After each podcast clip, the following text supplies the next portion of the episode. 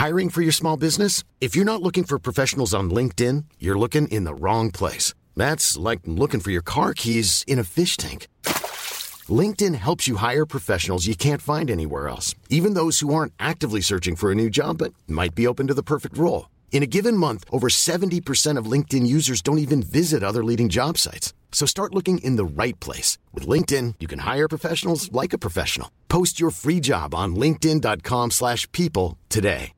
Hey, Dave. Yeah, Randy. Since we founded Bombas, we've always said our socks, underwear, and T-shirts are super soft. Any new ideas? Maybe sublimely soft. Or disgustingly cozy. Wait, what? I got it. Bombas. Absurdly comfortable essentials for yourself And for those facing homelessness. because one purchased equals one donated. Wow, did we just write an ad?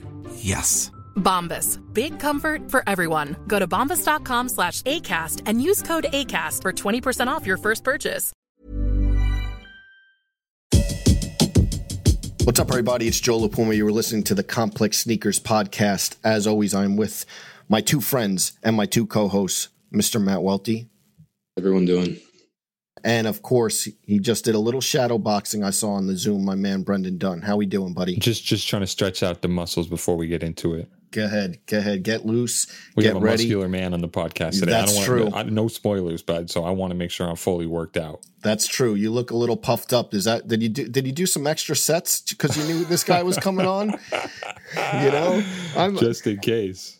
Ex- extra sets for Brendan means he did a set I mean, because don't, because because they're at a baseline of zero. So Listen, this guy, I used to call this guy a couple months ago on Saturday morning and he wouldn't pick up and he was like, oh, sorry, I was just doing 14 miles. So don't sleep on his fitness. I'm to to be totally honest. Welty's working out way more than I am right now, and I, I need to get back on that wagon. We need to motivate each other. Same. Welty, Welty is definitely the one who's been working out the most during quarantine. although Brendan um, did about thirty minutes ago mention um, or he pitched Adam Caparell from the Load Management podcast that he wants to outline his yoga routine. Saw Trying to get that. some coverage on complex sports. I know you guys read the parkour article I put up, so I'm trying to keep keep pushing in that direction. And I'm with it. You know why? Because right now his brand is hot and we're trying to expand the brand into every wealthy. If you learn anything, it's when the brand is hot, you try to corner every single market. He's trying to corner the Welty's parkour helping me market. trying to corner. He's out here fighting on Twitter on my behalf. You saw what I tweeted? He's yeah, I saw that. We're going to talk about that. He's trying to corner the yoga market. He may end up with a Lululemon deal by the end of this podcast. You never know. You never know. Oh, and God. the Reebok deal, which listen, the Reebok deal, it was all fun and games. It's I'll still let- all I, I it's can't still touch that. I'll let you guys talk about it's still this. fun and games. It's still fun and games. I don't want to let my ego get too out of It's control. still it's still fun and games. He I see a plethora of Reebok boxes behind him. But you know, I remember what I learned in school. Tell me. You know, I, I learned very early on when people were saying three-peat, three-peat, three-peat, that Pat Riley trademarked three-peat. And last week, there wasn't a trademark situation, but a term that I think Brendan Dunne, to be totally transparent, something I've never heard before. It was used on full size run for the past 17 seasons. was Boktober. and Reebok got a Boktober collection coming out. And with that all being said, I'm passing it to my co-host Matt Welty for his thoughts. So there's a there's a Boktober collection coming out that we found out about. I would say probably like two weeks ago. Um, there's three different shoes. All three of them are like Halloween inspired with cobwebs and skeletons on them. And as the story goes, because I'm not on the chain, but Brendan Dunne was sent a PR email saying, "Hey, check out the new Reebok Boktober collection." No, no, no news. He had no uh, sense that this was going to happen, even though he does have some sort of contractual obligation with the company. Um, this was the first he had heard of it. Um, so it gets put out. The people think I re- I designed the shoe. I don't have anything to do with the Reebok Boktober shoes. I know a lot of We people made heard a- of Boktober because of me, but I don't have anything to do. with Man, the was shoes. that Slack exploding? I had no idea what was going on. made an editorial decision not to cover the collection. Wow. Just put it Word? out there because yeah, Okay. you know um, Who made that, decision? It was think a it was a co- decision. Wow, Yes. you guys. Welty, okay. I, I want you to I want you to help me here. I want you to attest to oh, something. I have tried again and again to be humble with respect to this, and I've tried to let other people tell the story because obviously, when I see that Reebok is doing a Boktober pack, I, I may feel some type of way, but I want to let other people decide whether or not I popularized that term or whether or not I deserve any credit. So, Welty, please at least at least tell the listeners that I have remained humble throughout this. Yeah, I have. We had a me and Brendan had a short conversation before this, kind of just going back in the in the through the through all the time um that we've done full size run, and we were kind of just thinking of like where did this all start? How did it how did it all happen? Where did the Bok Boys thing come from? You know, I don't think that we could we could we, I think we came to the conclusion that can't take credit for creating Bok Boys. Who that- started it? It was it was like an internet thing. Like people like Nick Engvall and stuff had said Okay. Bok Boys on Instagram before. So not to take any credit for it. And then I think Brendan started wearing Reebok at the start of the Gary Vaynerchuk episode. That Sounds was right. the first time Okay. he wore the shoes, and then I think we he kept on wearing it, and we joked around and said Bok Boys, and it Who said became a thing. Boktober? Who said Boktober? And I think Brendan Brendan came up with all the months. We were just joking around together, Bok boys, whatever. And then he came up. I don't know if he came up with it, but he was the first person on the show to say, "This is Boktober." Okay. Well, so, and then from there That's how I remember. And, uh, people at Reebok, if you hear this, this is not Brendan Dunne claiming that he is owed anything with respect to this. Again, I'm letting other people tell the story. I'm only responding to it because people are adding me, tagging me daily, hourly, assuming that I had something to do with the Reebok October collection. Let's please stop talking about me, gentlemen. How was your weekend? okay. One one more thing though. You're not going to do the S the Sean Carter. I need. I want seven hundred percent. I'm gonna let other people tell the story. I- There's a little. There's a little connection to Reebok there too. my mentions are crazy right now though because I did get a tweet off about it, Oh, and I for the saw. record, I, I did ask that. Brendan's permission to tweet about it because I didn't want to be, you know, talking shit when if it's not Thank you. cool. Thank you for that. Well, Hey, listen, total total transparency. We've had some Friday night uh convos with you letting the tweets fly and us having to deal with some stuff. So look at the growth here. Yeah. Um, yeah. Lot, lot more level headed. But Yes. the, the mentions right now are crazy. Hmm. I'd like to give a shout out to Premium Pete for backing you up, saying he was backing me up. Oh, bocking him up. it's not because I tweeted that it's weird that it happened, and Pete said not weird, very normal in the sneaker world, but also very sad. Well, Premium Pete is a man of loyalty, of class, of integrity, and He knows a He's thing a- or two about this thing of ours. exactly, he's a friend of ours. Couldn't say it better myself. There's a lot of people saying that they're going to boycott. Let's stop talking Reebok. about me. I don't Yeah, think yeah. we don't need a ten minute Okay. intro just about Okay. me. I mean, Okay. come on. I mean, although Keep going. no, Um, so my week was okay. Um, a little update for me: the Benjamin Kicks package that people have been. I've mentioned it a couple of times. The Benjamin Kicks package is in the mail, and I and it's not what I originally thought. you put that pressure on. He said, um, "Hey, just let me know when you get it. It's not going to be what you originally thought, which were the Grateful Dead dunks. So I'm wondering what it's going to be. But the funny thing about Benjamin Kicks is, Welty, let me go. The funny thing is, like, I have talked to three different, like, How old is Benjamin 18 Kicks? I'm, I'm not sure. I'd have to check. He I've- is for. I think he is a lot older than okay. people. That- is no, that no, no. He's not older, but he's like one of these kids that's like hmm. he's like the Peter Pan of sneaker Macaulay reselling, where everyone shit. thinks that he's No. been like fifteen. No, but everyone still thinks he's fifteen. I'm like sorry, I think Joe. he, he's 21. Yeah. Not to interrupt, and I immediately interrupted. Keep telling us about teenage sneaker reseller the thing Kicks. the thing that's really funny is I've talked to around three to five people during this process of like, oh, and Ben is just like, hey, so and so is going to handle it. So and so is going to handle it. So and so is going to handle it. Trying to give you the And then just runaround. yeah, just joking around. I I think um I hit Ben like, come on, Ben, this is bad business at this point. And then some guy group chat was like, hey, I don't know who you've been dealing with, but I but when Saying Ben straight te- to the top. Exactly. No, he goes, I don't know who you've been dealing with besides, but he was like, when Ben tells me to do something, it happens four hours later, shipping notification. So we'll I see. didn't I'll- realize that Ben Kicks Empire was uh, yeah. uh, such a heavily staffed organization. he got, he has a little, we'll see though. Well, we'll do you see get what shows good up. in the mail lately? Yeah. What's up? uh, no, I don't I don't. I don't think so. I Invincible really- Adidas.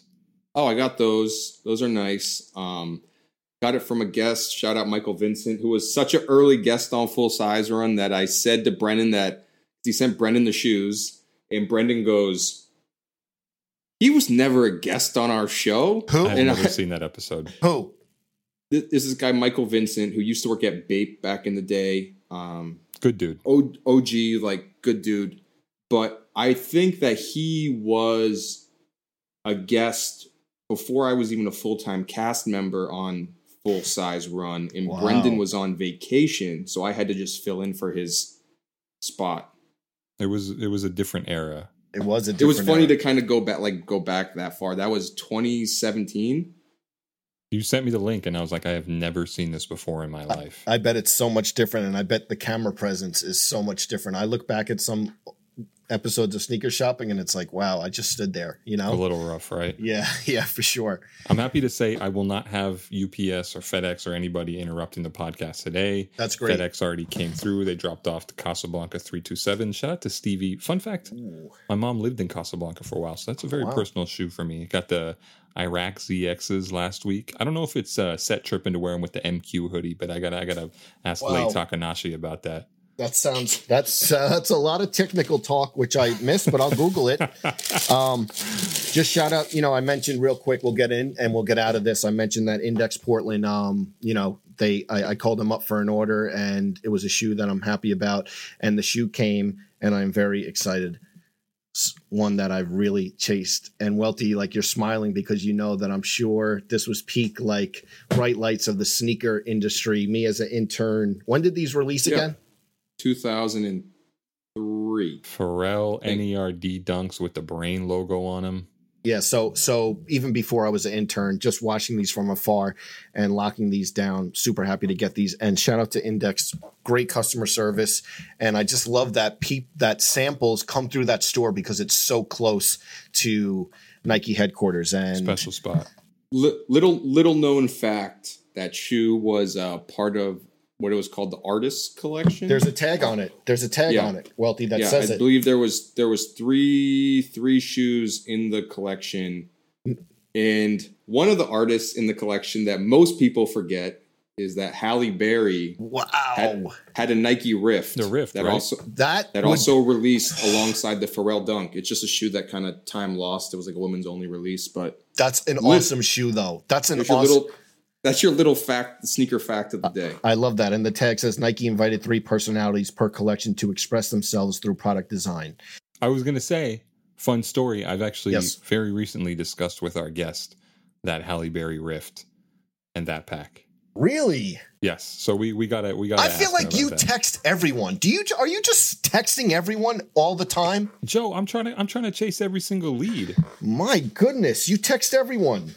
I'm I'm out here, man. I dated a girl years ago that randomly I had didn't that text her. shoe. that randomly had that shoe in the collection, and I remember like going through the sneakers and pulling it out and being like, "What the fuck That's is this?" that's an awesome shoe to have. The Halle Berry Rift.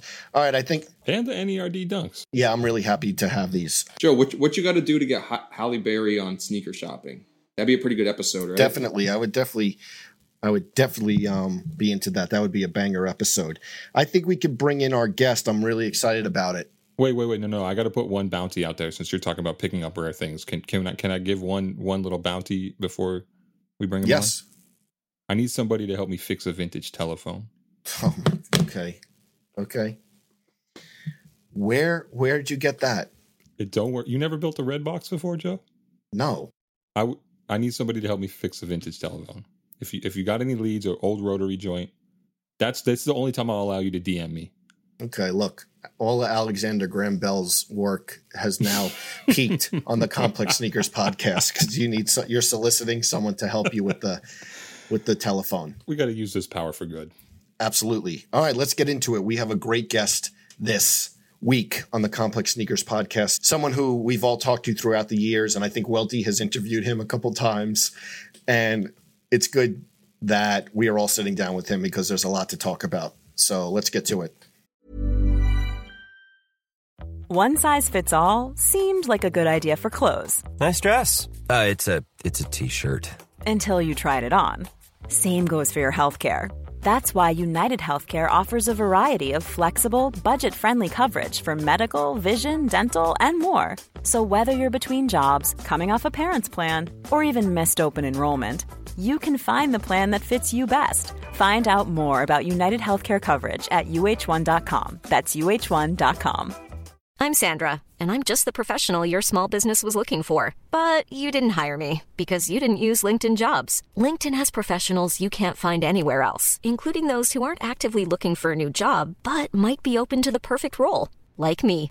In a given month, over 70% of LinkedIn users don't visit other leading job sites. So if you're not looking on LinkedIn, you'll miss out on great candidates like Sandra. Start hiring professionals like a professional. Post your free job on linkedin.com/people slash people today. Wow. Nice. Yeah. What you're hearing are the sounds of people everywhere putting on Bombas socks, underwear, and t-shirts made from absurdly soft materials that feel like plush clouds.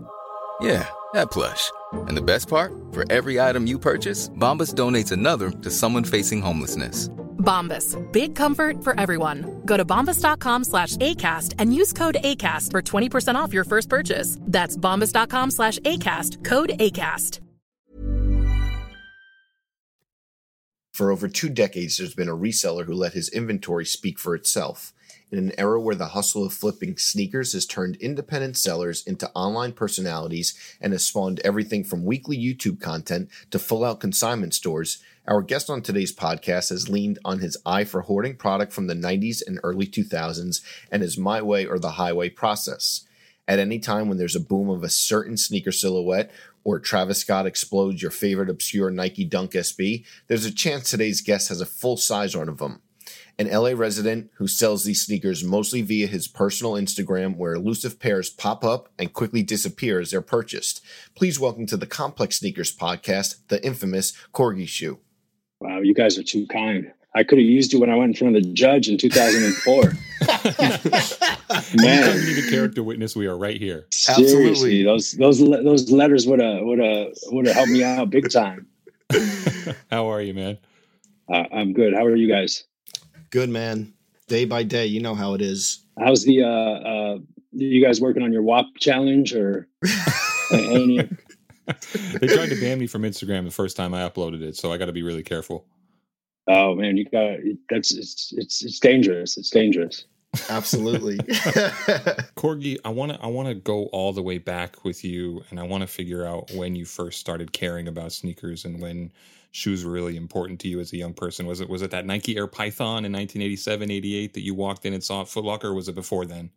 Even before then, uh, 1985 the uh, what what really started things off was the uh, Converse Weapon okay. Uh, Magic versus Bird campaign. Mm-hmm. You know, they also had Dr. J. That that was like the first first thing. It was just uh, I, I, was like a sponge and I just absorbed it. I would watch the games and you know they'd have that the commerce would have those commercials all the time. It was a huge uh, you know huge campaign and that really started my my uh, admiration for shoes. And then like you said, the Air Python, which was just an ugly shoe, but um, it was just fascinating to me. And then you get into 1987 was huge too with the uh, Nike campaign, the uh, the Revolution with the Be- uh, Beatles song or the John Lennon song, and um, you know that was like the Air Max Air Max One. You had the Air Revolution. Then you started to have. Uh, I started to notice the Jordan. What was that? The Jordan Three at that time. Mm-hmm. Yeah, the Jordan 3 at that time. I remember exactly who had it. Ray Jimenez and Justin Gutierrez both had that shoe. And, you know, that's just, that's just how it began. And uh, from there, I would say, you know, you, I, I used to get Sports Illustrated, read the sports page, and I would look at the shoes, who's wearing what. I remember uh, Chris Jackson, uh, freshman at LSU, was playing in the uh, uh, Bo Jackson Air Trainer threes, you know, just stuff like that, little, little things like that that made me really start to notice uh, the shoes and which players were wearing them back when players mattered to brands. Did you know anybody else at that time who cared about sneakers, or did you sense that you were alone in being kind of a nerd about sneakers? Uh, uh there was, you know, kids. There was always some kids at school that had some, uh, you know, sneakers. When Nike introduced the Air unit, that started, uh, you know, kind of a big thing. I remember my first pair of shoes with the Air unit was a uh, Air Trainer Three and it was white uh, neutral gray and like a baby blue was a Bo Jackson. That was my first one. Yeah, it just kind of kind of went from there. And was was skateboarding big to you too? Because I know a lot of people know you through SB and your connection to Supreme. Yeah, skateboarding was cool, and uh, that was always done. You know, done as like a kid, like many like many people throughout high school. You know, but back then, another thing, a lot of people were in Jordans to skate or uh, air tra- you know trainers uh, to skate, and uh, it just kind of manifested, you know, from there. Did you see silhouettes back then that you were talking about and identifying them as cool sneakers that have standed the test of time? Like, is your rate in terms of I should pay attention to the Air Trainer 3 or the Jordan 1s? Were you good at kind of seeking those out when you were even young in your career of buying sneakers? To a fault, I kind of bought stuff I liked. Like, I was stocked with, like, you know, Bo Jackson. I, I wasn't, I like the Lakers, so I was never a Jordan fan per se, or and I didn't really wear Jordan sneakers. My first pair of Jordan sneakers was the uh, Eddie Jones Team Jordan. Wow. Probably 90, 90. I, I didn't, I, I, I mean, I admired Jordan for his play, but you know, I was a Laker fan, so I'm not going to wear a Jordan shoe. It just, I, I, I'm pretty, you know, it's pretty strict like that. You know, I know everybody that's contrary to everybody who you know, has been uh, wearing Michael Jordan since they were born. But I, I, I never was and never have been a big Jordan fan, uh, you know, Jordan sneaker fan. I, I definitely admire how they look, but I was just always into, uh, into other shoes, other dunks, uh, blazers. I liked Air Forces, uh, a lot of runners, all the runners, you know, uh, from the inception of the, the Air unit in like 87. So so how do you go from? Because I remember we had a conversation. Um, because everyone I think knows you from your stockpile of 2001 Jordan ones that you just had an yeah. endless supply of them. And I remember you telling me that how that came about was is you were just obsessed with the shoe and just decided to keep on buying and buying and buying them, not with the intention of selling them or sitting then on them for 20 years. You just end up buying like a couple hundred pairs of 2001 Jordan ones out of the blue.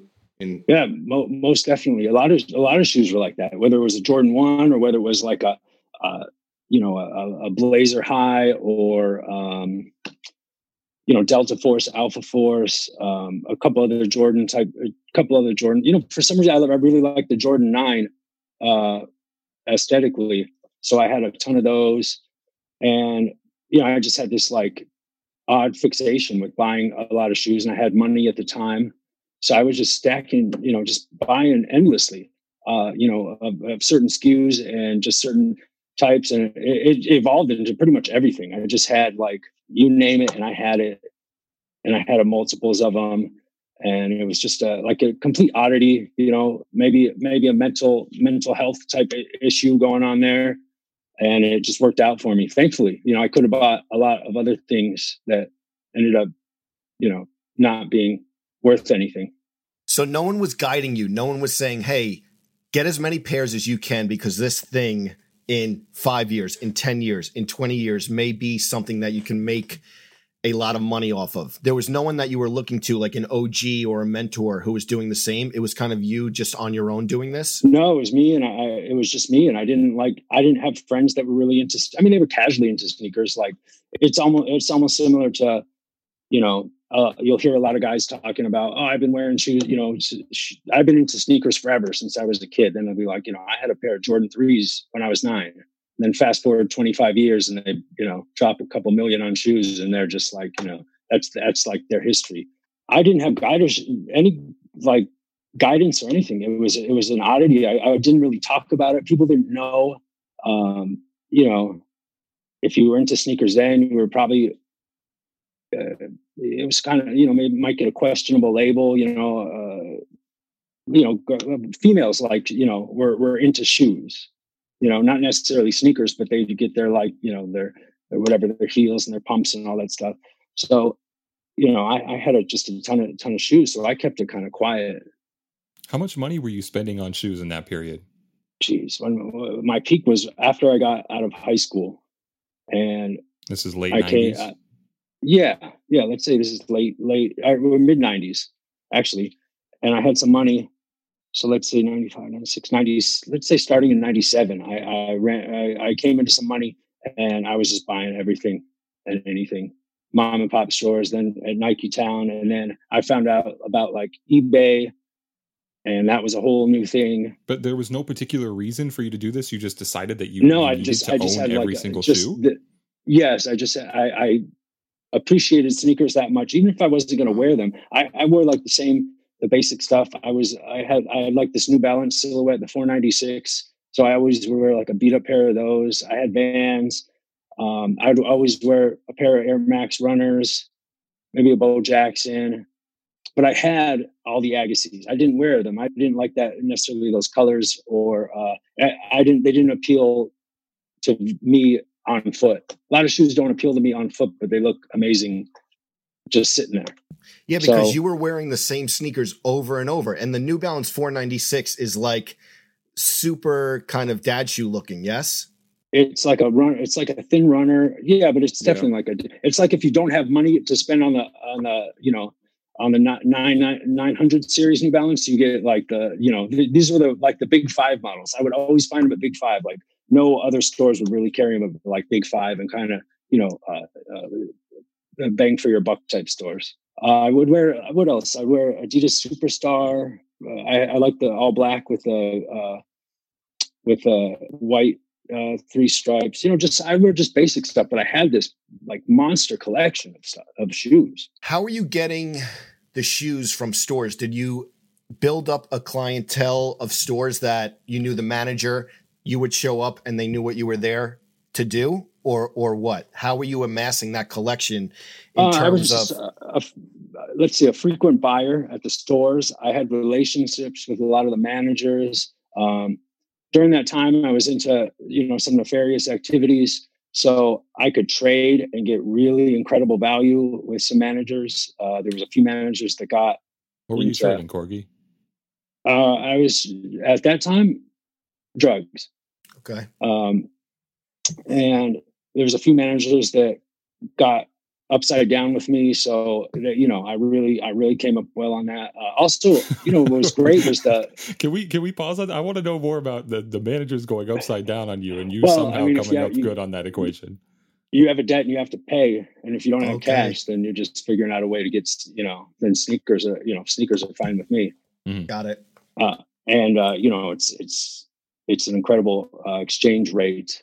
Also, what was good was the uh, the friends and family. I remember the friends and family at, at Foot Locker and uh, Champs and uh, Finish Line, all that stuff. I mean, I would back then, you know, they had a lot of sneakers left in the in the in the store. It's quite you know quite different from uh, these days. So you could buy really good, you know, you could buy Jordans or Air Max or you know. Um, uh, Air Force, you know, like the Force series, you know, Barkley stuff like that, stuff that I liked, and I, I would just spend like, you know, thou, you know, thousands on, uh, you know, in just one, one, one ring up, you know. this was because kids don't this doesn't really even happen anymore because um, in this era a lot of the brands are heavier on the outlets so they'll buy back the shoes you know before Right. they even get to like a because Foot Locker will have like a kind of like a a lowest dollar that they'll sell something at you know and it's usually like 60 or 70 dollars but in the era that you were racking up shoes just Oh, explain they to were the like nineteen ninety nine, you know, Yeah. seven ninety nine. You could get shoes would go all the way down to like penny SKUs. And I'd ask Wow. the manager, "Hey, run a print on all the penny SKUs you have." You know, or the penny SKU, you know, like, or, or the pen. He just You're literally uh, paying a few- one cent for a pair of Nike Dunks. literally penny penny SKUs for for shoes or uh, you know uh, obscure shoes, but there was a lot of 9.99, 19.99, 24.99 plus half off. Wow. That's insane. So Didn't I you would say just at that point you had like 20 pairs of the white and navy Dunk Pro B that you bought for Yes. 9.99 and then 50% That off was on top of that? Yes, that was another one I always bought. The uh, 2001.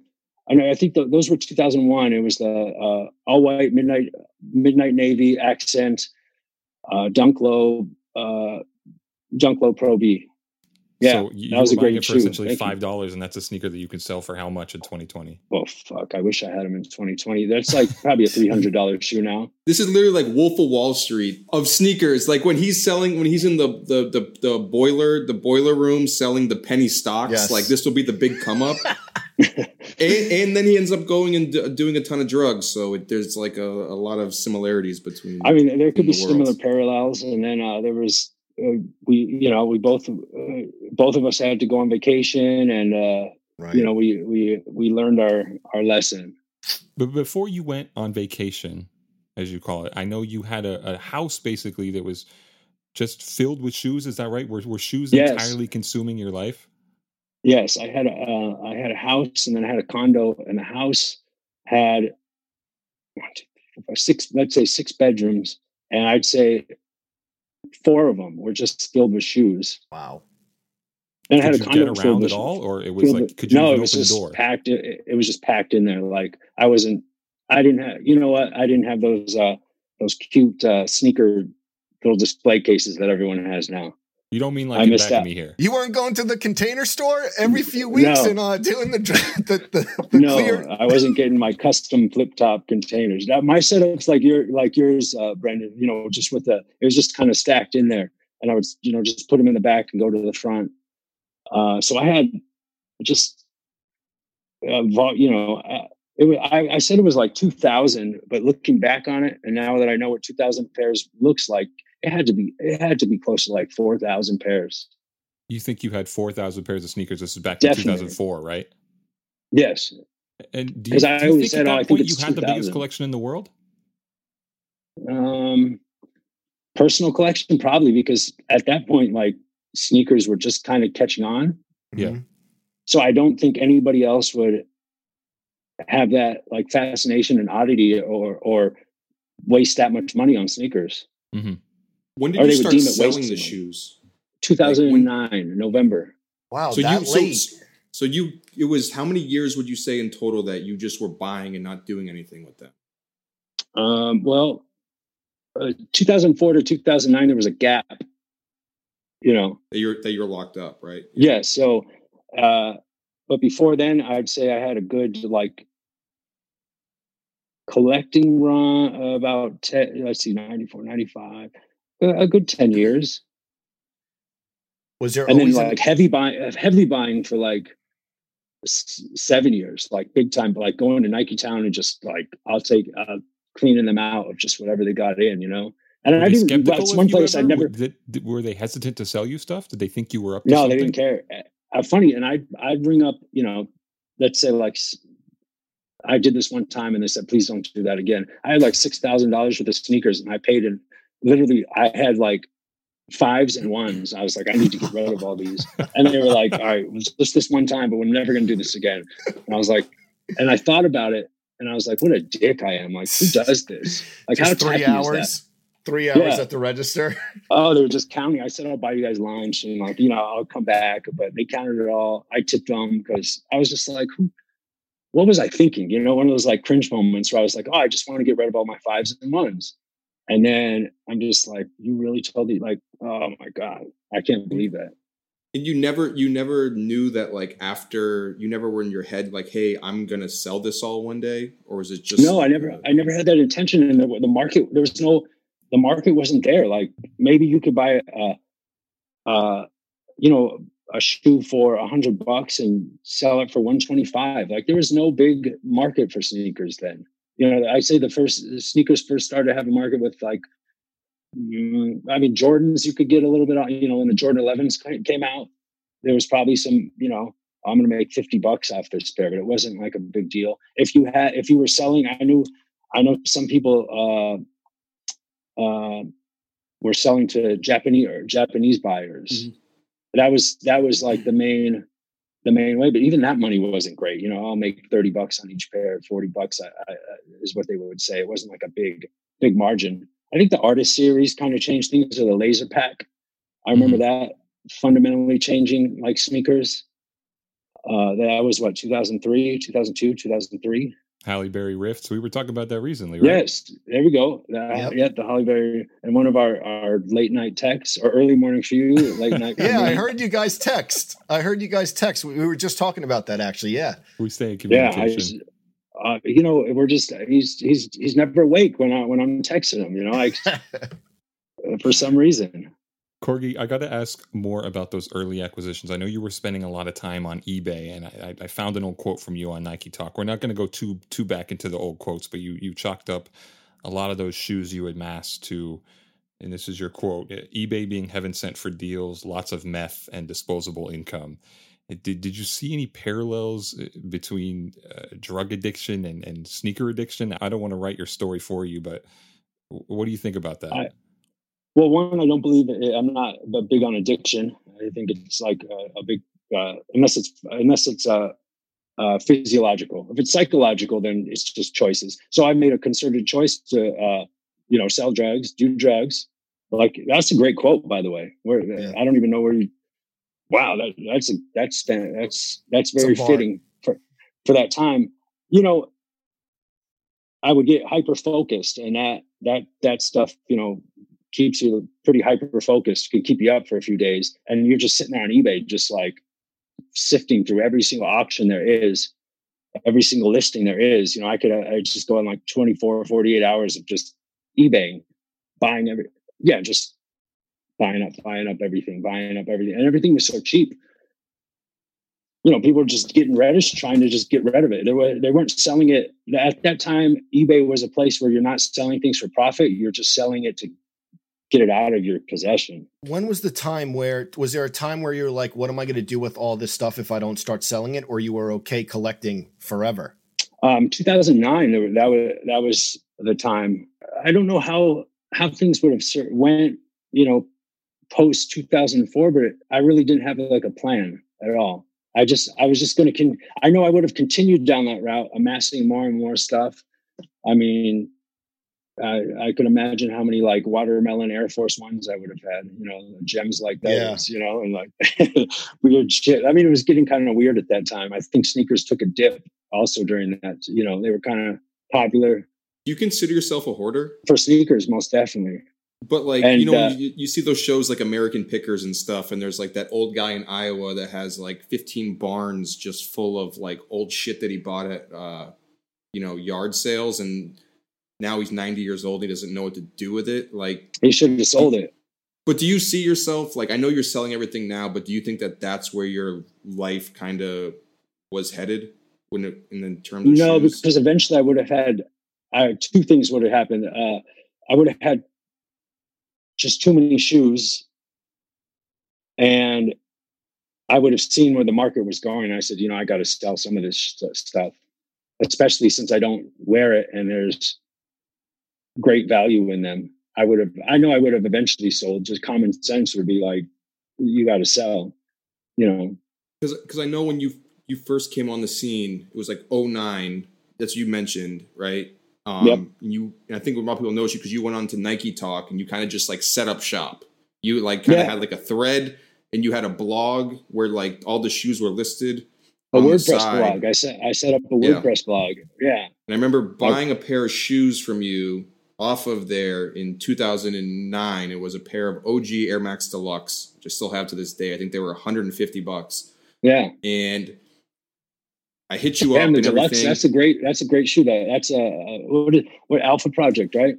Yeah, so I hit I hit you up, hit you up to buy the shoes, and I think you thought I was someone else, and you were like, "Don't fucking worry about it." And I was like, "Oh," and you're uh, you're like, "Hey, I'm not." you're like, "Oh, I got I got you I got you mixed up," and I, I'm like, "No worries," and I'm like, "Well," you're like, "Just send me a money order," and I was like, "Okay," and you're like, "Here's the tracking number. Just send the money order," and you sent me the shoes before I even gave you the money for them. Yeah, that would happen a lot. Yes, he does that. You do that. I could tell you do that a lot. You've done that for me, and or as soon as I was like, "Hey, I'm interested in these," two hours later, I would get the shipping tracking info. Yeah, I'm just give me back. I know. I know people are good for it. You know, and the world. The world is so small. The world is so small that it's it's. I I never really like worried about it. You know, there's always somebody. And also, for all his tough exterior, I will tell you, I don't know where. I think I tried to get a ginger pair of 16s and they sold quickly. And then I'm in the complex office. A package shows up and the ginger 16s randomly. This is like a year after I tried to get them. No heads up or anything. Did, were any of you working at complex then or no? Yes, I remember Yeah. that story, Joe. So I open. It's a ginger. It's a pair of ginger 16s from him, and he just remembered. So listen, all the all the working out and the tough exterior. This guy, this guy knows how to uh, kind of also have like a, a soft spot for uh for good clientele. Oh, I'm always in what is it? Feels. I'm always in my feels, as, as, as they say. if that's if that's time- what people if that's what people even say, I might be, I'm probably about three, four, five years late on that. By the way, the slang. yeah, definitely. I think the first time I tried to buy a pair of shoes from Corgi, I was in college and I definitely flaked on him, but I was super super nervous because if anybody read Corgi's internet posts and his stuff on Nike Talk, you could tell that he was, you know, he was not playing around and if you if you tried some bullshit then you you may pay for it somewhere down the line. And i know some people in the sneaker world have whether or not we're going to name them here but I, I wanted a pair of olympic jordan 7s from him and i emailed him about them because uh, again like corgi mentioned here you you started you started up the wordpress site and you were just this was kind of the wild west. You you were sick of ebay and the crazy fees. The nt mods wouldn't let you live. I never, uh, I never uh, even sold on eBay. You didn't even want to start because they wouldn't let you put No. nike in the in the item descriptions and things like that Yeah, you know what? That's you. You have better memory about this than me. I listed, uh, for some reason, I listed like twenty shoes, and they took them down and said I can't. I can't. They were hating. I can't. Yeah, I, something weird, something, something odd like that. It was just some listing issue. So I said, "Oh fuck this! I'm just going to start." And then I asked, uh, you know, I googled like, you know, I'm just going to use the blog because blogs were, you know, popular back then. And I said, okay, WordPress is easy, and it was just this like s- s- like very you know you guys know it's like very Yep. simple like mm-hmm. Yeah. no bells and whistles just if you want the shoe here you go email me and yeah i had a ton of those jordan 7s to the olympic ones I- think I think I emailed you asking about them because you wouldn't post the prices and you were just looking for fair market value on them.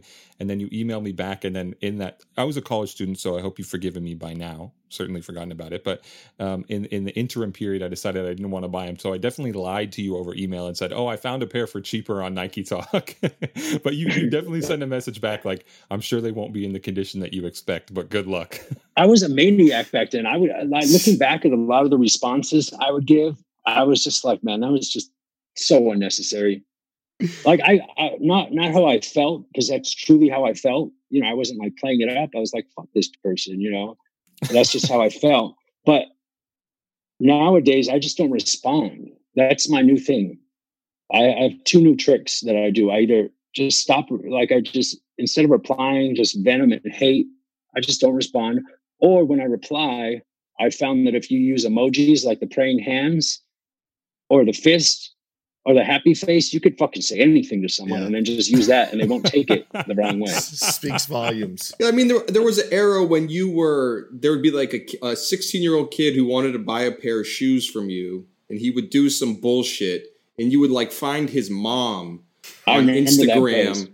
i still have that You found yeah. his mom on Instagram, and you wrote this whole long post about her son, and you And were like, "Hey, it- this is what your tagged his- son's doing on the internet." and tagged yeah and tagged his mom and uh again unnecessary but um that was first ballot hall of fame for sure And Dunne got Like, off scot could- free. Dunne, you got off scot free. The the Magic Card convention on campus could have been went a lot different. I found the email from 2010. I can't see the reply, but it, you know, uh, I see them listed on ISS and Nike Talk buyer seller DS Jordan guide for 220, 230 thoughts. I definitely, I definitely reply, but I can't find the old reply. i hope none of them get i mean i i every once in a while i'll if someone emails me i'll search like former emails and they'll, uh, from that person uh, just so i could refresh my memory to see who it is and i'll just see one of some of my replies and i'm like oh just unnecessary Do you regret any of that stuff?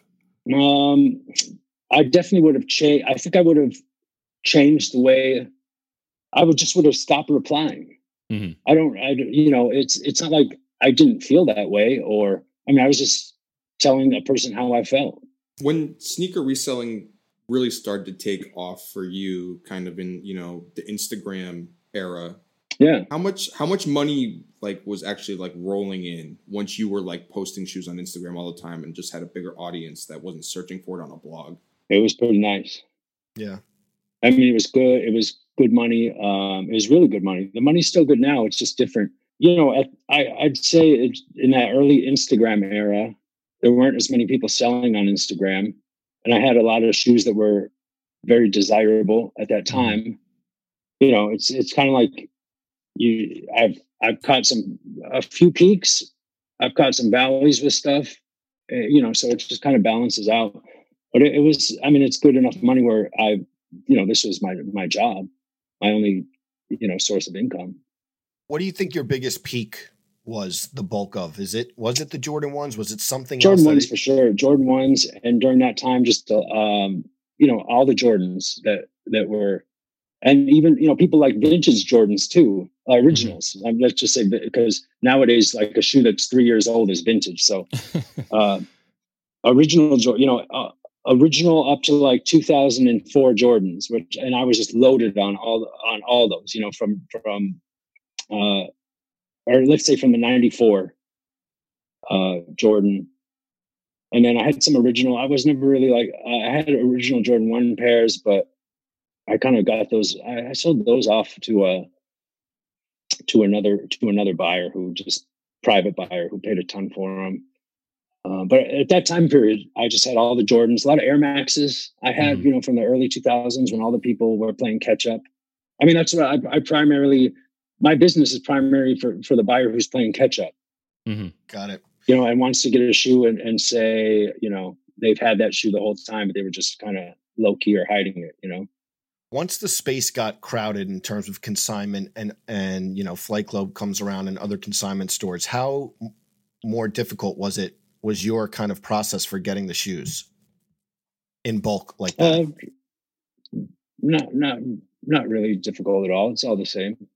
Uh, Are you still buying shout out- old shoes? yeah. ha- When was like the last time you did a bulk order or a bulk buyout like you've done? I mean, I just pick up pick up here and there. I don't necessarily. I don't. I I would truthfully, if it wasn't for the internet, I would have to you know move on. Maybe I'd work at the post office or something. Um, um, you know, I I would. I just don't go to like store. I used to have connections to stores. This is all pre two thousand four. Post two thousand four, I don't have any connections at stores. I don't. I would never ask. You know, the people who work for shoe brands that I know, I would never ask them for a favor like that you know, I would never wait in line or, you know, pay pay the backdoor price. So the internet, uh, you know, you could just find anything you want on the internet if you look. now that like consignment has become like big business, right? Like there's people Yeah, like you reselling reselling shoes online, but then it feels like everyone who was a little bit involved in it early on, you know, you have like like I said, the advent of Flight Club, you have Stadium Goods, you have StockX, you have people like you know Dre doing Project Blitz who kind of opened up businesses. Do you ever wish that you had done that instead of just trying to sell shoes yourself? First, uh, I love that interview with Chris that you guys did, Chris Vidal. Thank you, man. Yeah, that was a great interview, and uh, huge respect to that dude. He was like a pioneer, and always. Um, it was from an era where you just couldn't get a media entry into.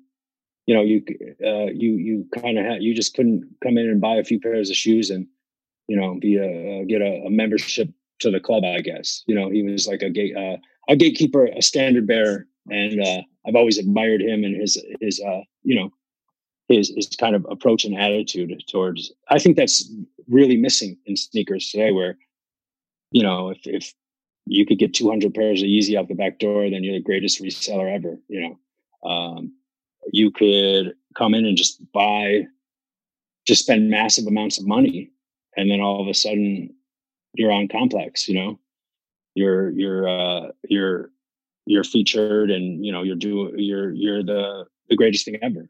I think, I think. uh but anyways, back to your question. Uh, do I?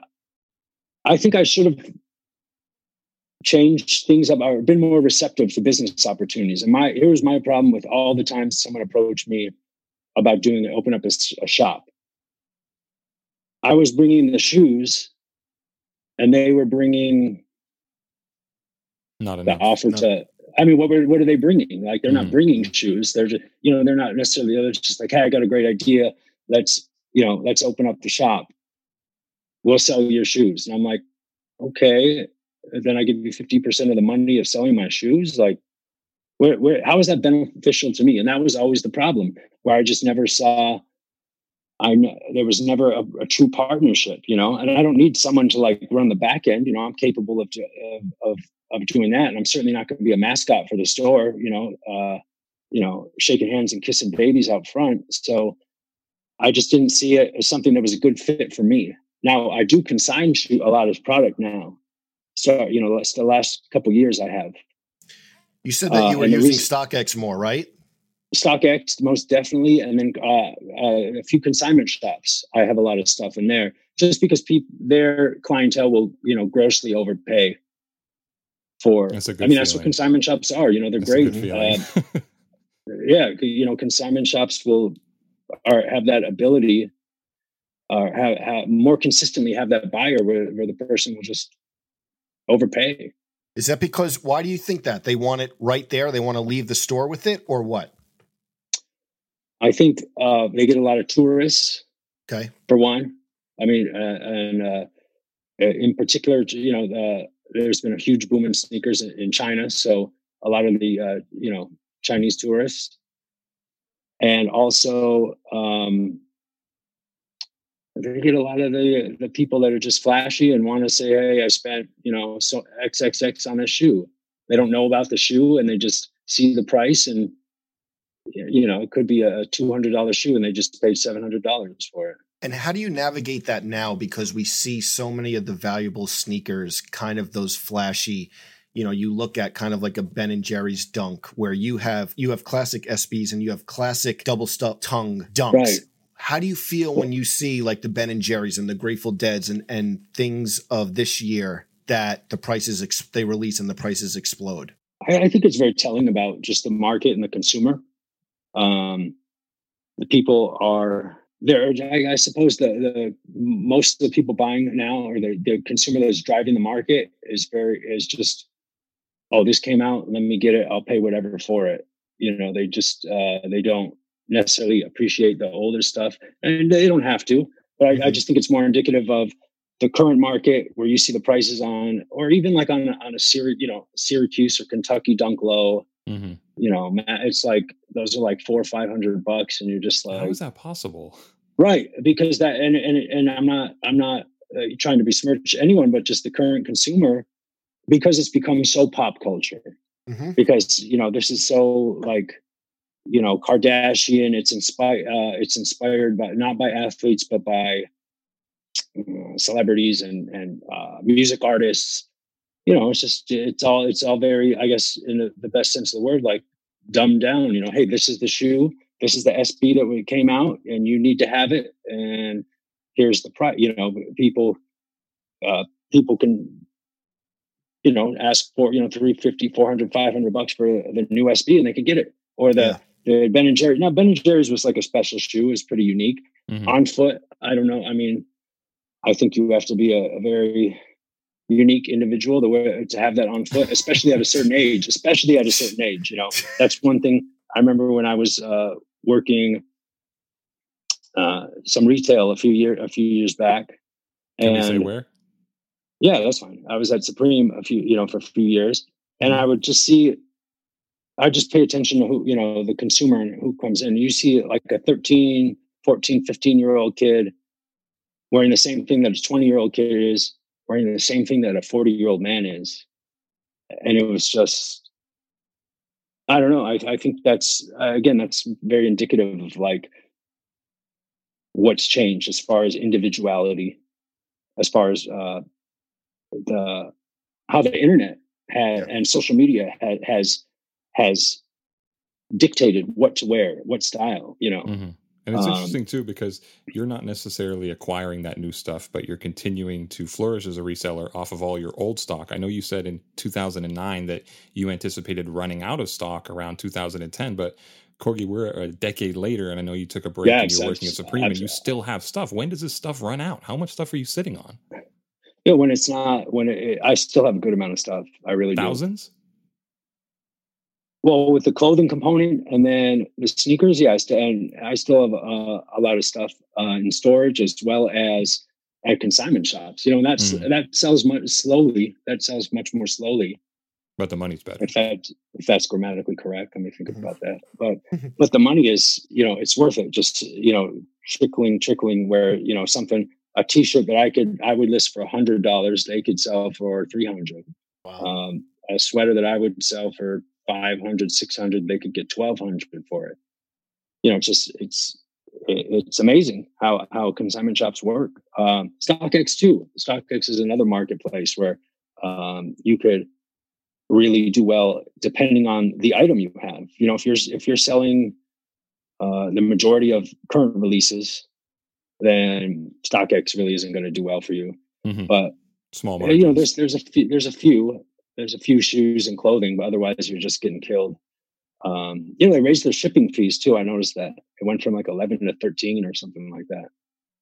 Just what do you think about like the, the the modern crop of resellers then who are like kids who are getting 600 pairs of an Air Jordan release through a bot, you know, in on like unlimited credit cards and then just flipping them all for like $15 the next day and trying to buy a car off of it to flex on the internet?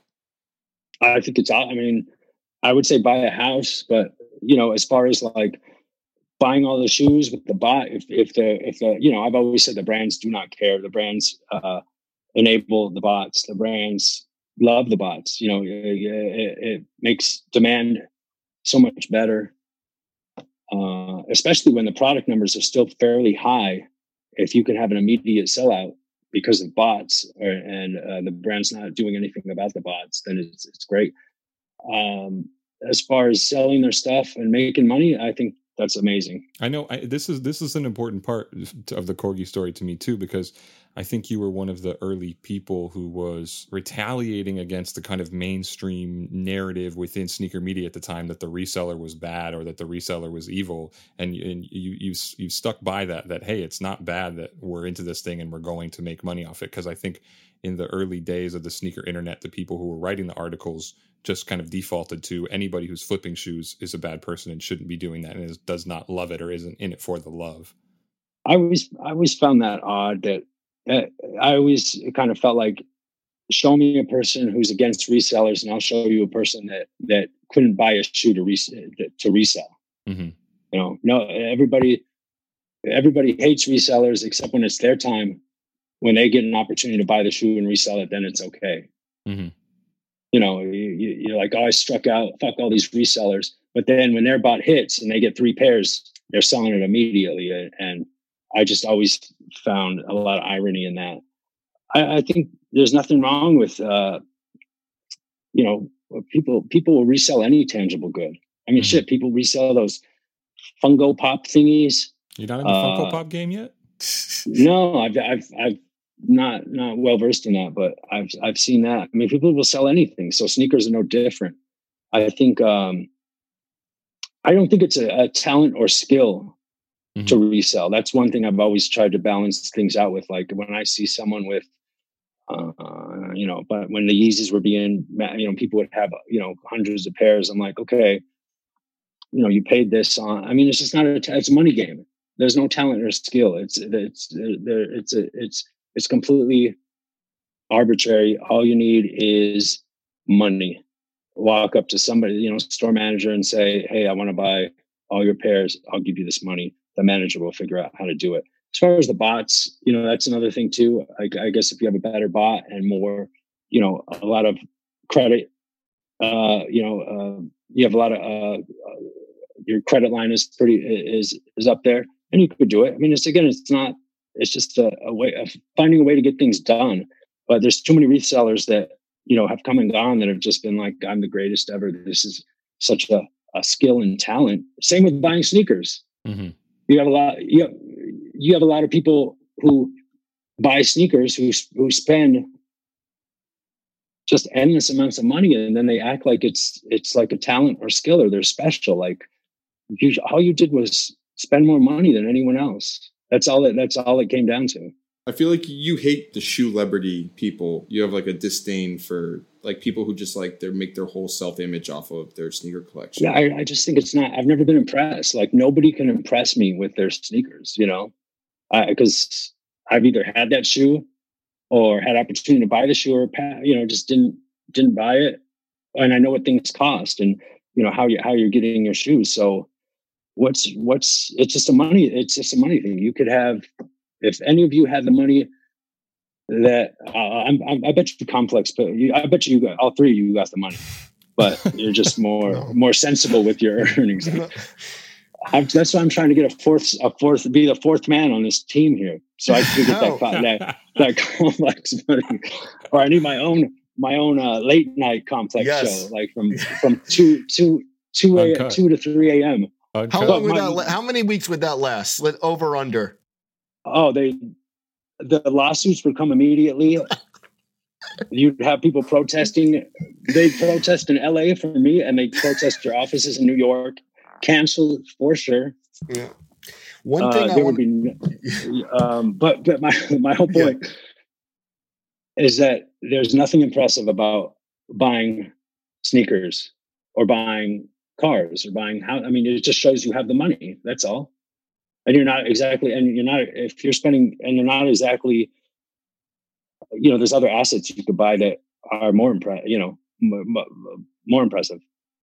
You said that buying sneakers isn't a talent or skill and i know that i've read interviews where you were like going through my inventory it's not a lot of rhyme or reason as to when to pull shoes out. Has that process matured anymore? You say like say you you see the last dance and you know that these Jordan ones are going to explode. Obviously, Jordan ones is like a fastball down the middle. But what about when like the Nike SB reemergence happens? Do you have you changed your ways in that you go to the storage and you look for pairs just because it is like it makes more sense from a business perspective?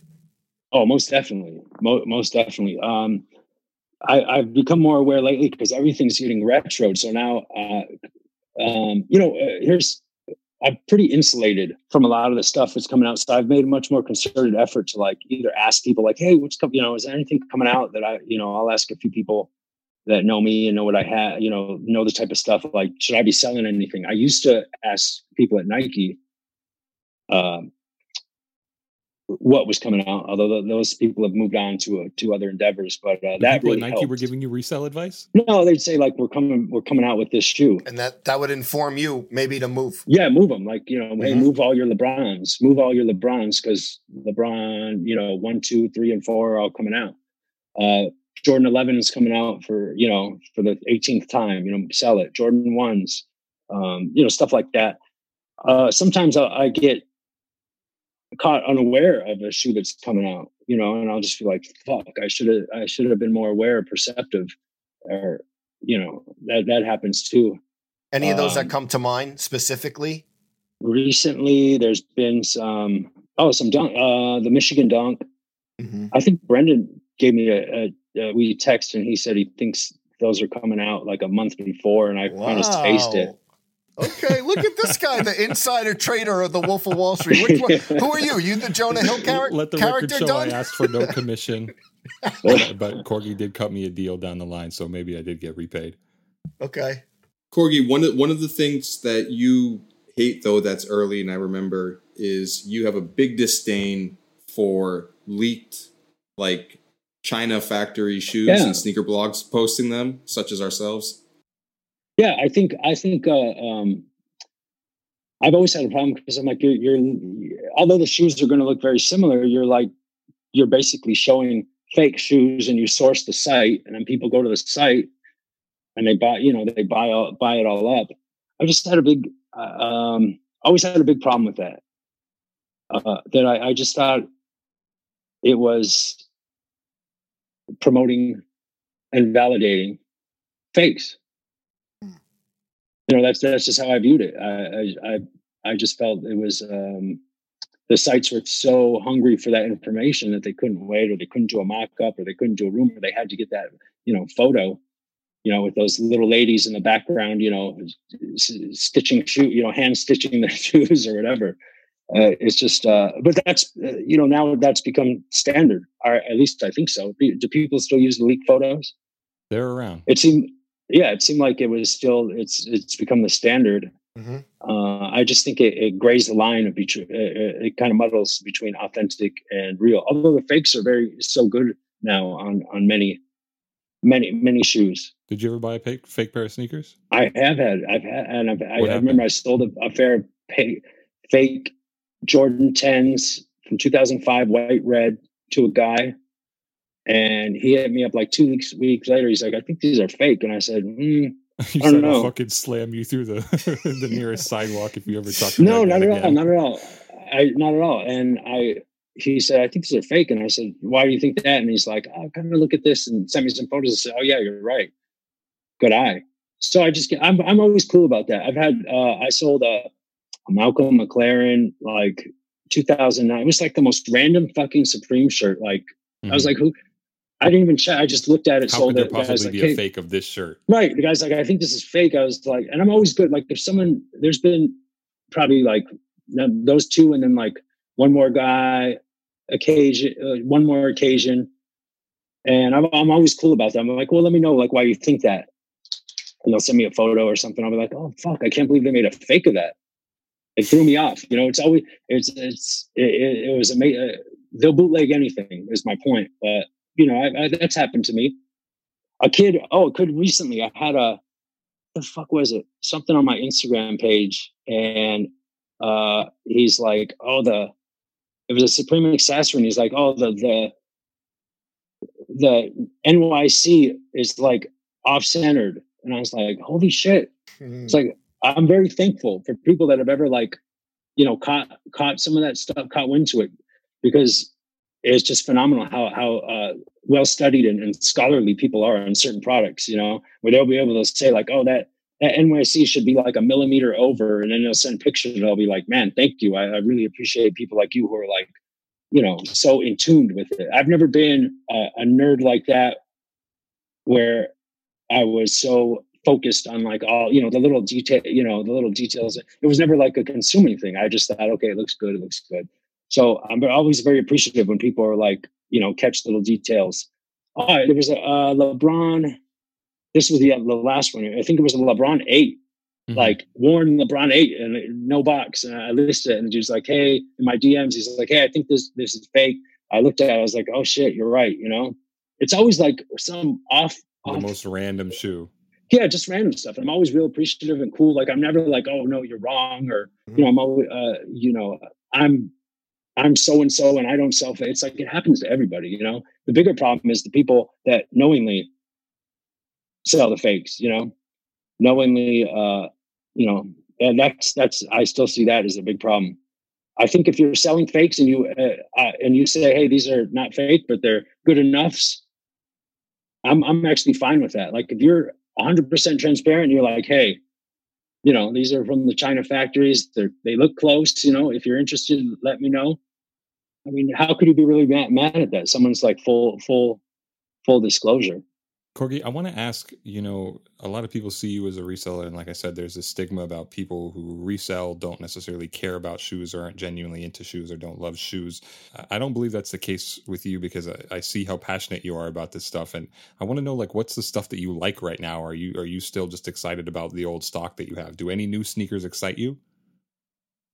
Not really. Nothing. Not Um, one, not one that came out that you were like, "This is a good shoe." Recently, Uh, there might be some good. I'm pretty insulated from that stuff. You know, I was I was actually I was working on my uh, list of uh, you know that we could go over of top 50 releasing next week, but you know I know that yeah, I know you guys are heavy on that. No, nothing nothing like is impressive. Uh, really is impressive. I guess like no, nothing like catches my eye. Nothing catches my eye. I just kind of wear what I wear. What's the Um, last new shoe you bought for yourself? Oh, okay. I bought a bunch of these Adidas like Boost uh kind of Flyknit material runners at, at Costco, and they were twenty bucks each. And I bought uh twelve pairs, wow, still got the bulk in you. and I'll just wear those. To, now I don't need a workout shoe for the next like three, you know, three three years. That's it. anything. I haven't bought a, a sneaker personally for me in in ages. Uh, I still am fortunate to get a few things from Nike every once in a while. Wow. Um, and I don't. Otherwise, I don't really need to. I don't really wear sneakers like that. You know, I kind of. I wear. I have a, a good amount of Vans still that I like to wear. Um, New Balance, of course, not the 496 because those are just unwearable anymore. They don't. They didn't like update them, so Right. I still have one pair left, just in the box. It's one of my favorites. When, when you got locked up in 2004 and, and you were away for years, were you thinking about sneakers at all during that time? Sure. Uh, there- I talked to a lot of people about sneakers. You know, being in um, being in New York with a lot of you know uh, young adult uh, males. You know, we talk about sneakers all the time. My friend Ant, my friend, my very very good friend Amp, who I met in prison in MDC Brooklyn. Um, he kind of got. He was talking about shoes one day, and I started talking with. That's like how we kind of you know connected. And then there was a, a, a bunch of you know a bunch of guys in there who like shoes. You know, everybody was buying shoes, whether it was the uh, um, the Jordans or Agassis or Bo Jacksons or this or that. You know, Air Maxes. So there, I I did think about sneakers, but I, I had other pressing issues on my mind. Of course, you know, during that t- during that during that during that time. You know, Did you have sneakers on the inside? No, I would wear I would wear uh, the free like Bob Barker. That's the company that makes them either the the, the Skipper Bobo shoes, like the court shoes, or the free Chuck Taylor version. I never bought them. Uh, the only um, I just I'd be like I'll wear them for free. I would just uh, wear them out because I would play a lot of handball and uh, basketball, and I just you know I I was like I'm not gonna waste like 80 you know 60 80 100 bucks on a pair of new balance or the or the Jordan you know the jordan or not the jordan the nike they offered uh when i could just get these unlimited for free And did you feel like when you got out that everything had changed and you didn't recognize this whole sneaker thing anymore? Was there a drastic difference? it was crazy i was i was insulated as far as what was released and the pricing and I, when i got out i was like the market was pretty um it really vamped up from you know during those five years so that, that that brings me back to like why I was I would say like hey just make an offer because I had no awareness of what things were really worth. Mm-hmm. So I just kind of like crowdsource it. Like okay, I get ten emails and you know one guy's offering me like sixty bucks and then four people are like four hundred. I'm like okay, it's probably closer to the four hundred than the sixty bucks. You know? Mm-hmm. Yeah. So it was just a, a complete change and you know the stuff that had come out during that time and I mean, it's just it's it's incredible how much you miss. Technology wise, too, I was just like, wow, what's going on here? Corgi, where do you see once the inventory eventually runs out? Where are you buying any more to keep the inventory to have more legs, or once the inventory is done, you think that you'll kind of walk away? Uh, most definitely, I'm, I'm still buying some stuff here, here and there. I still have a lot to sell. Uh, it just matters where the market goes. If it's just, I'm seeing the market as being um, still it's still sustainable, but it will just be. It's it's interesting where the market is going. Uh, there's always going to be a market though, so it just matters if the if I could get you know my uh, the percentage I'm looking for return on on, on the shoes or what I, I I ideally the margin ideally ideally I'd like you know where do you guys think the market is going I, it seems really siph- it seems like it's really siphoned where it's like there's a lot of stuff coming out but only a few things that are really worth you know worth money It's it's hard to say. I think uh, I think it was cool for a lot of people to say six or seven years ago that there was a bubble, and I don't think those claims were based on a lot of real data. It, it just became the cool thing for older people who were into sneakers to say, and we haven't seen the quote unquote bubble burst yet. So I'm I'm not convinced that it's slowing down anytime soon. no it's it's definitely bigger than ever but I, I i feel like it's the the i guess the SKUs that people are after is there's a ton of shit coming out but the stuff that people want and the tough the stuff that has a secondary market is uh you know less and less I don't know, man. There's a lot of Yeezys kids are selling. Shoes are, shoes are either a thousand dollars or like on sale. There's like that's no, what i'm kind of saying like there's there there's and there's a lot of stuff being made i'm just interesting it's i'm interested to see where it goes you know where, where it's going to be in two years And inevitably things will will will slow down um you know dunks will go back to normal I feel like they've already, I've already have kind of, you know, uh, tapered off Calm a bit. down a little bit. Yeah, definitely. As people are are, are going to the next thing, um, you know, Jordans are always going to be popular, but what Jordans are really making money? How many out of out of how many that are released? Like what Jordans are, you know, really making? I think it's a great time if you're a buyer. Personally, Mm-hmm. I think it's good if you just like shoes and want to have like a, a variety of shoes. You can get some really cool deals and, and good stuff. But you're you're I not really a buyer at this point. I gotta. Is is there anything you're looking for? The glass jaw blazers. Did you ever find that? What I had two pairs of those, You you did get them. two of them. I'm glad you Yeah. did that. Is is there anything else on your your Grail list that you want to check off? No, maybe a, a um, I think I would. I have an original Air Revolution. I want to get eventually get that uh, 86 Python or 86 whatever it came out. Um, I've seen pairs, but they're like 500 bucks. I'll be like, I'll wait when it's 100 bucks. You know, Mhm. I don't necessarily need. I have like a lifetime of memories and thoughts as far uh, in sneakers. I don't need to like necessarily validate those those memories, fond memories and thoughts like on foot or having it, you know, in my possession. You know, it's the same to me. If I never buy that original Air Python, I'll still, eh, it's fine. I'll, I'll be okay. And I could buy it now. I mean, it's, it's just a question of do I I don't necessarily want, you know, don't necessarily need it like sitting there. Corgi, le- one thing, what happens to the sneakers that turned out to not be valuable? What do you do with them? Is there a lot of them? not so much any, anymore. Every once in a while, I'll come across something. I'm like, man, not a good pick. I, I, I you know, just sell stuff. I'll just sell it at like, whatever, you know, whatever. Yeah, I got it. You know, I got it cheap, so I'll sell it cheap and and and try to put that money into something that I know will have a, a good margin. You know, I, I will say right now I'm much more selective in buying. That's that's something that's Okay. changed, and now I'm very selective in in in anything that I buy because I, I the market is so not you know as as we've seen not everything goes up a lot of things start off high and then just drop and drop and drop and then become stagnant because there's so much other product coming down and everybody is so what's coming out? You know next week is my favorite shoe ever. The next week is my favorite shoe ever. You know how do you have four all-time grails you know in one month for a year? It's just that type of mentality is what is is as I, I feel like that type of mentality is driving the market because the consumer has kind of just gained access to the market. So they're very you know it's a younger market and um i think every i think mo- most everybody's just fixated on the same on the same shoes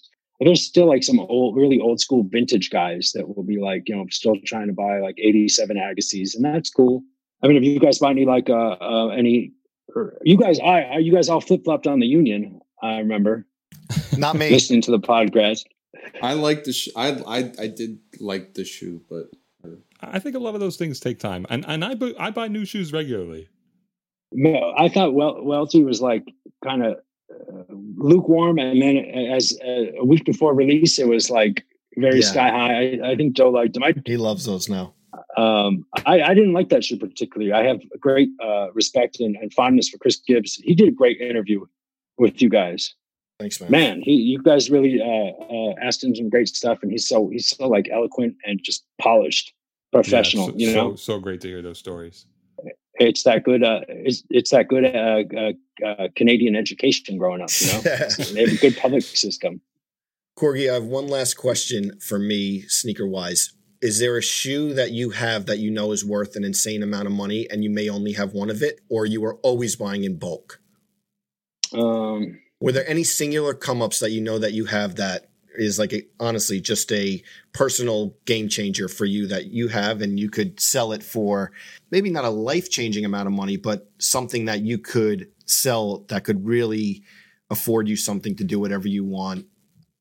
in- not in- really. Um, yeah. Let me see. Like, no, I remember. I, I mean, there were some shoes now that I wish I would have saved. That was the problem. You know, I was when you're selling, you're selling, and you, you know, who would have thought that like some of the first SBs would be worth what they're worth now. Mm-hmm. um um who but i wish i would have saved like my deftone dunk. Um you know i sold that. I sold that to a friend. I gave him i gave him a good price actually it was a, fair price. Like nobody wanted that that dunk wasn't high in demand. I, I have a good story of how I, I i i got that deftone dunk for literally like an eight ball of coke and i think like a half a gram of meth. It was one of those Wow. stories from like a guy who was like a roadie with a band. And that's Uh, that I because I don't know the going rates on these things.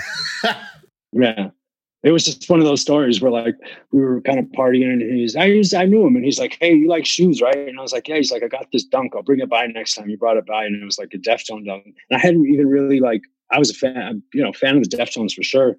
And I was like, Oh, that's sick. Like, you know, and, and they looked you know, they were legit. So I was like, How much you want from him? He's like, just give me like a party pack. And I was like, Cool. Wow. All right.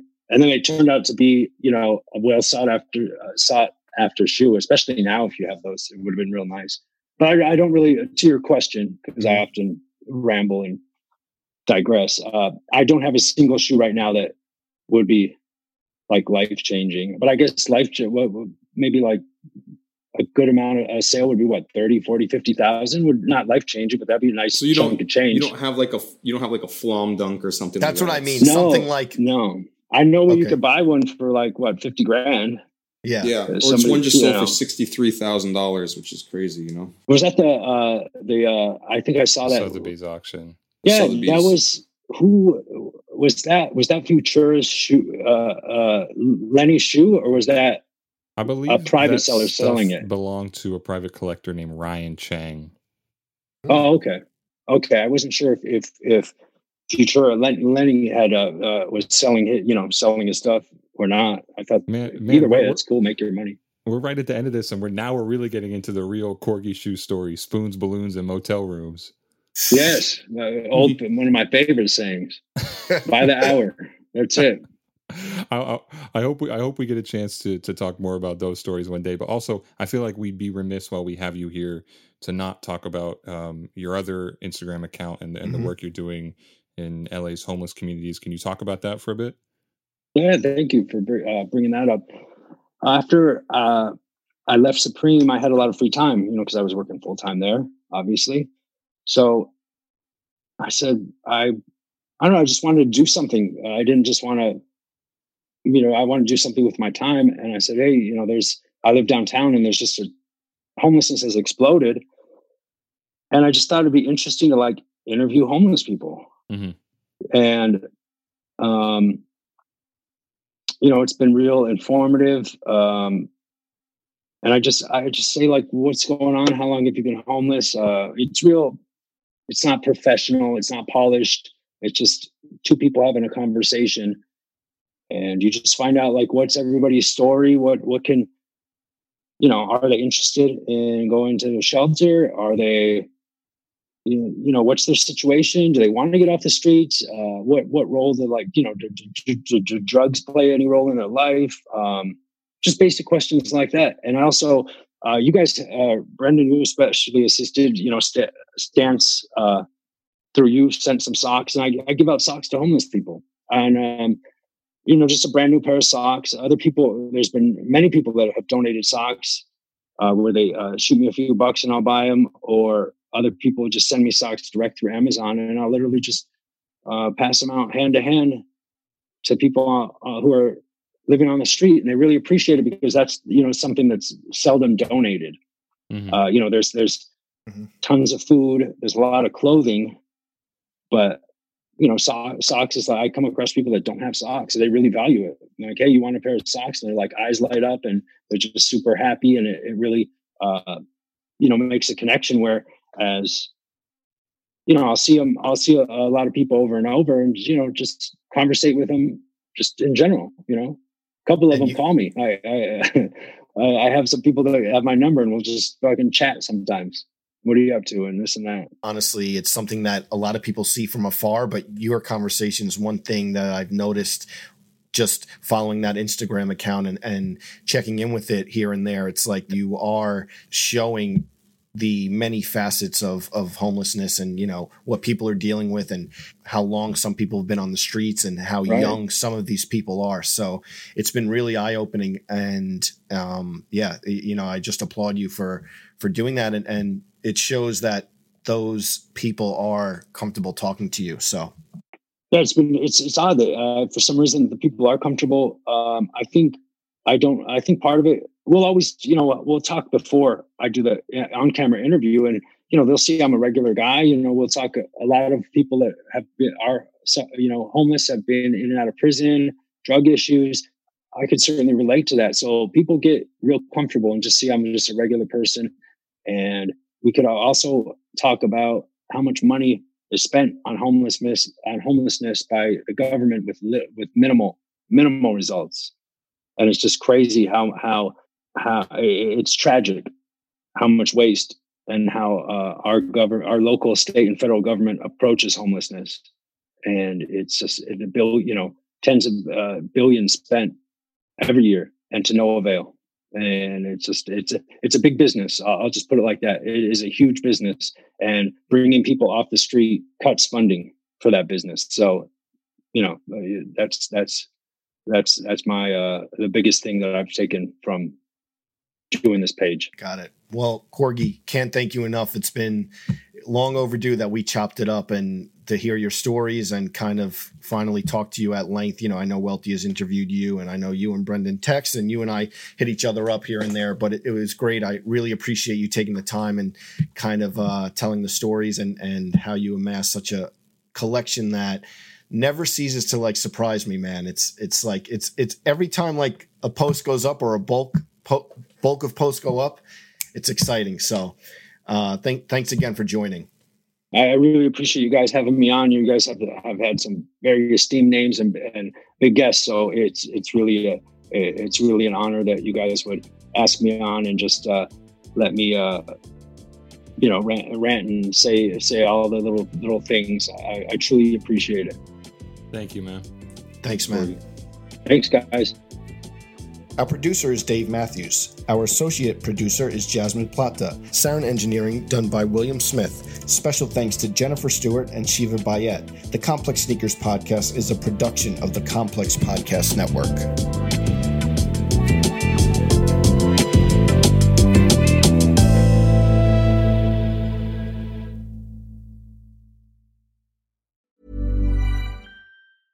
Even when we're on a budget, we still deserve nice things. Quince is a place to scoop up stunning high end goods for 50 to 80% less than similar brands. They have buttery soft cashmere sweaters starting at $50, luxurious Italian leather bags, and so much more. Plus, Quince only works with factories that use safe, ethical, and responsible manufacturing. Get the high-end goods you'll love without the high price tag with Quince. Go to quince.com/style for free shipping and 365-day returns. ACAST powers the world's best podcasts.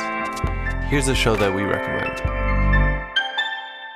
Hi, I'm Megan Rinks. And I'm Melissa Demonts. And like every other person with access to a microphone, we started a podcast. On Mondays, we release Don't Blame Me, which is an advice podcast where listeners call in and we share our thoughts on situations such as what to do if you're going to your boyfriend's family function and you haven't told him that you previously slept with both his twin brothers.